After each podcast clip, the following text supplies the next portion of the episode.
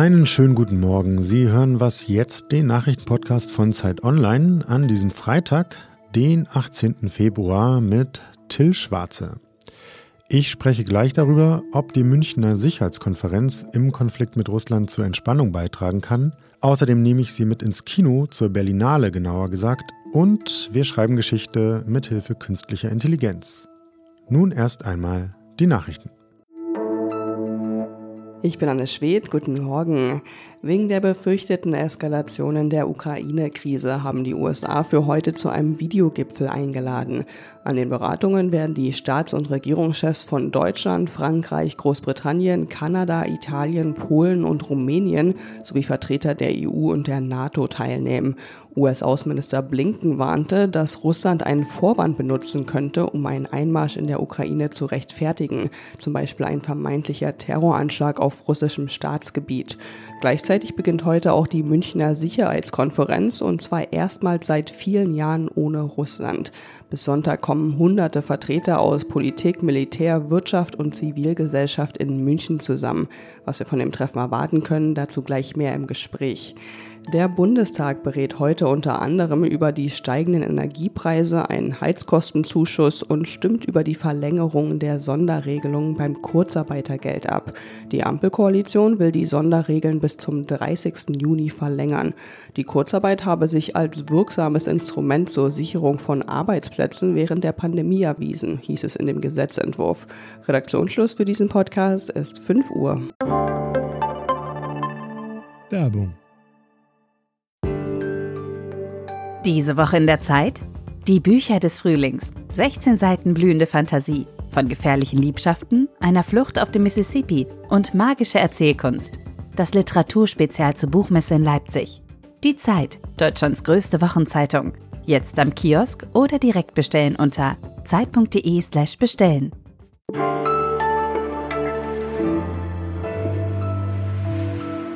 Sie haben es in den Nachrichten gehört. Heute beginnt eines der weltweit wichtigsten sicherheitspolitischen Treffen, die Münchner Sicherheitskonferenz. Wichtigstes Thema in diesem Jahr ist der Konflikt zwischen Russland und der Ukraine allerdings ohne hochrangige Vertreter des entscheidenden Landes. Die russische Regierung wird nicht prominent in München anwesend sein. Auch sonst fällt die Konferenz pandemiebedingt etwas kleiner aus als sonst. Doch prominente Gäste gibt es trotzdem, unter anderem Bundeskanzler Olaf Scholz, die US-Vizepräsidentin Kamala Harris oder der ukrainische Präsident Volodymyr Zelensky werden dort sein. Welche Erwartungen wir in die Sicherheitskonferenz in München haben dürfen, darüber spreche ich jetzt mit meinem Kollegen Carsten Luther, Außenpolitikredakteur bei Zeit Online. Hallo Carsten. Hallo. Kann es in München spürbare Fortschritte im Konflikt mit Russland und der Ukraine geben? Schwer zu sagen. Die Konferenz ist ja ohnehin pandemiebedingt sehr runtergefahren, was die Zahl der Gäste angeht. Und vor allen Dingen ist es insofern fraglich, weil letztlich nur eine Seite dieses Konflikts äh, zugegen sein wird. Bis zuletzt gab es zwar den dringenden Wunsch, dass auch ein sprechfähiger Vertreter der russischen Seite dann nach München kommt. Dazu, letzter Stand, kommt es allerdings nicht wenn nicht noch eine Überraschung passiert und plötzlich Außenminister Lavrov äh, einfliegt, aber sehr wahrscheinlich nicht. Und so wird es dann eher doch viele weitere Beiträge und Runden geben, die nochmal klar machen, wo der Westen steht. Mhm. Also im Grunde genommen eine Selbstvergewisserung und Abstimmung, äh, Geschlossenheit erzeugen, Solidarität mit der Ukraine zeigen. Aber wirkliche Impulse müssten ja von Russland ausgehen, das von der Deeskalation im Moment allerdings nur spricht. Der deutsche Bundeskanzler Olaf Scholz wird ebenfalls sprechen. Er war ja in dieser Woche in Kiew und Moskau. Dem wurde lange vorgehalten, sich zu passiv in der Krise zu verhalten und nicht deutlich genug Position zu beziehen. Hat sich das geändert und wie sieht denn die Linie von Scholz nun aus, die er dann auch in München sicherlich nochmal vorstellen wird? Im Grunde genommen, wenn man optimistisch sein will, hat sich diese Position ein wenig geklärt und ist jetzt ganz auf der Linie aller Verbündeten. Was Scholz angeht, die deutsche Position angeht, hätte es für viele natürlich gern mehr sein dürfen an Worten und auch schon früher und aber auch an Taten. Die Ukraine hat sich beschwert über ein paar Helme, die geschickt wurden. Aber es bleibt aus deutscher Sicht eben dabei keine Waffenlieferungen für die Ukraine, nichts Genaues zur Ostsee-Pipeline Nord Stream 2 oder überhaupt ganz konkret zu Sanktionen im Falle weiterer russischer Aggression und dazu eben symbolische Beiträge zur Stärkung der NATO, äh, auch zur Unterstützung der Ukraine in finanzieller Hinsicht zum Beispiel und die nötigen Bekenntnisse zu eben den Prinzipien und Institutionen der europäischen Sicherheit, über die man aber eigentlich im Grunde genommen nicht verhandeln will. Dies wurde ja auch ähm, jetzt nach seinem Besuch ein bisschen diskutiert, weil Scholz es war, der sagte, dass eine NATO-Mitgliedschaft der Ukraine gerade gar nicht auf der Tagesordnung stehe.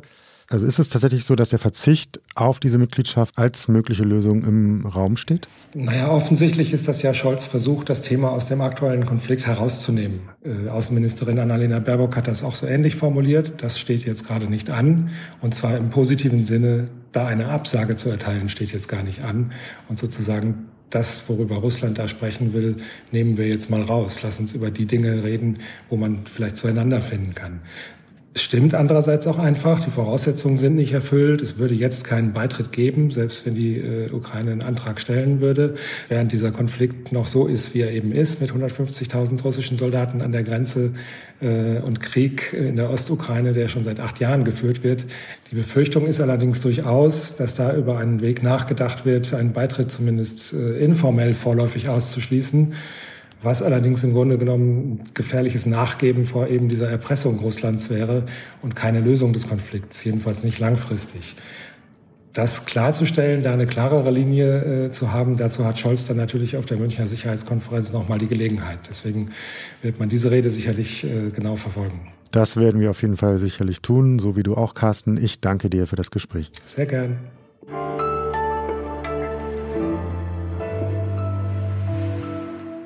Und sonst so? Wie könnte eine gute Geschichte beginnen? Dafür gibt es jetzt Inspiration und zwar mit Hilfe künstlicher Intelligenz. Auf der Seite Narrative Device geben Sie zwei Begriffe ein und schon generiert Ihnen die KI den Anfang einer Geschichte. Bislang alles auf Englisch. Schöpfer der Seite ist nämlich Rodolfo Ocampo, der in Sydney über künstliche Intelligenz und Kreativität forscht. Den Link zu der Seite finden Sie in den Show Notes. Und natürlich habe ich das gleich mal für Sie ausprobiert. Ausgewählt habe ich die Begriffe Freitag und Podcast und das Ergebnis, was Sie gleich hören, hat sich die KI wirklich so ausgedacht. Es war Freitag und der Podcast lief und wie immer war es ein tolles Hörerlebnis. Aber dieses Mal stimmte etwas nicht. Es fühlte sich an, als ob jemand sie verfolgte.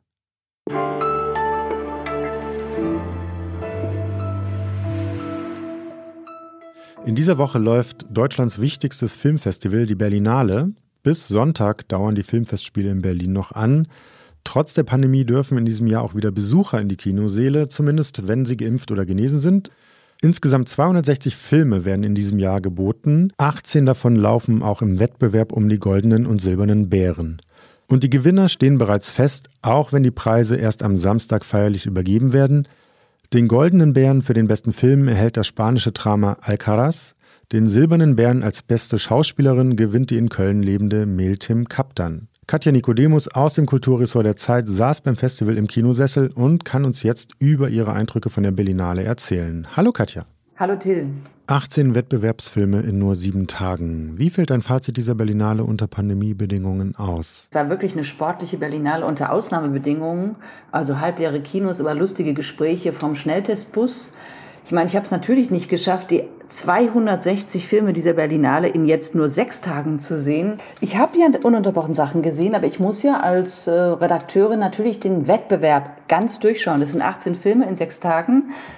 Das ist sozusagen die Vitrine des Festivals, die muss ich ja auch bewerten. Und dann habe ich natürlich in sechs Tagen weniger Zeit, um ja die 245 anderen Filme zu sehen und da eben so ein bisschen zu schauen. Das sind ja immer ganz interessante Beiträge in diesen, man sagt immer Nebensektionen, aber das macht ja die Berlinale aus, diese unglaubliche Fülle. Lässt sich anhand der Preisträger erkennen, welche Art von Kino in diesem Jahr gefragt war bei der Jury, was ausgezeichnet wurde? Ich meine, das Tolle ist erstmal, dass so für diese Bandbreite des Mediums durch diese Juryentscheidungen so abgedeckt wurde. Das ist ja nicht selbstverständlich. Manche Jurys entscheiden ja einfach so nach Geschmack, dann wird ein bestimmtes Kino ausgezeichnet. Und dieser Gewinnerfilm Alcaraz ist ja eine klassische Erzählung.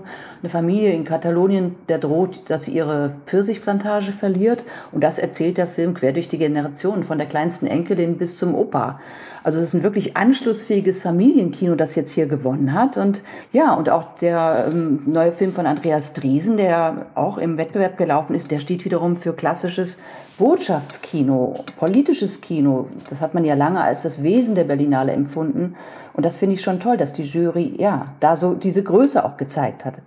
Dieser politische Beitrag, der Film Rabir Kurnas gegen George W. Bush von Andreas Dresen, erhielt zwei Preise. Zum einen für das Drehbuch, zum anderen bekam Miltim Kaptan den Silbernen Bären für ihre Darstellung der Mutter des in Guantanamo festgehaltenen Deutsch-Türken Murat Kurnas. Zu Recht? Meltem Kaptan die hat diesen Preis absolut verdient gewonnen, finde ich, für diese Rolle. Das ist wirklich eine schöne Sensation, weil sie spielt diese Mutter mit einem Witz, mit einem Humor, mit einer Herzenswärme. Aber unter all dem schildert immer wieder die Verzweiflung durch. Diese Frau ist sozusagen unglaublich stark und trotzdem ist sie natürlich total traumatisiert von dem, was ihrem Sohn geschieht. Und ich habe dieser Schauspielerin, Comedienne diesen Preis unglaublich gegönnt und finde es eben auch toll, dass ja so eine vielseitige Person, die Backshows macht, die für tolle Comedy steht, dass die jetzt den ja wichtigsten Darstellerinnenpreis Deutschlands in, in diesem Festival gewonnen hat. Gratulation also auch von uns. Vielen Dank, liebe Katja. Gerne. Damit sind wir am Ende von Was jetzt angekommen. Ich hoffe, es hat Ihnen gefallen. Wenn Sie mir, Till Schwarze, oder meinen Kolleginnen etwas schreiben möchten, unter wasjetzt.zeit.de erreichen Sie uns mit Hinweisen, Fragen oder Kritik. Und nachher um 17 Uhr hören Sie mich schon wieder im Update dann. Bis dahin verabschiede ich mich erst einmal und wünsche Ihnen einen guten Start in den Tag.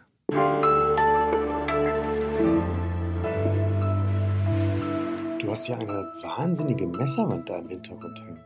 Ja, das ist für die Regisseurin und Regisseurin, die mich enttäuschen. ja, ich sammle Messer.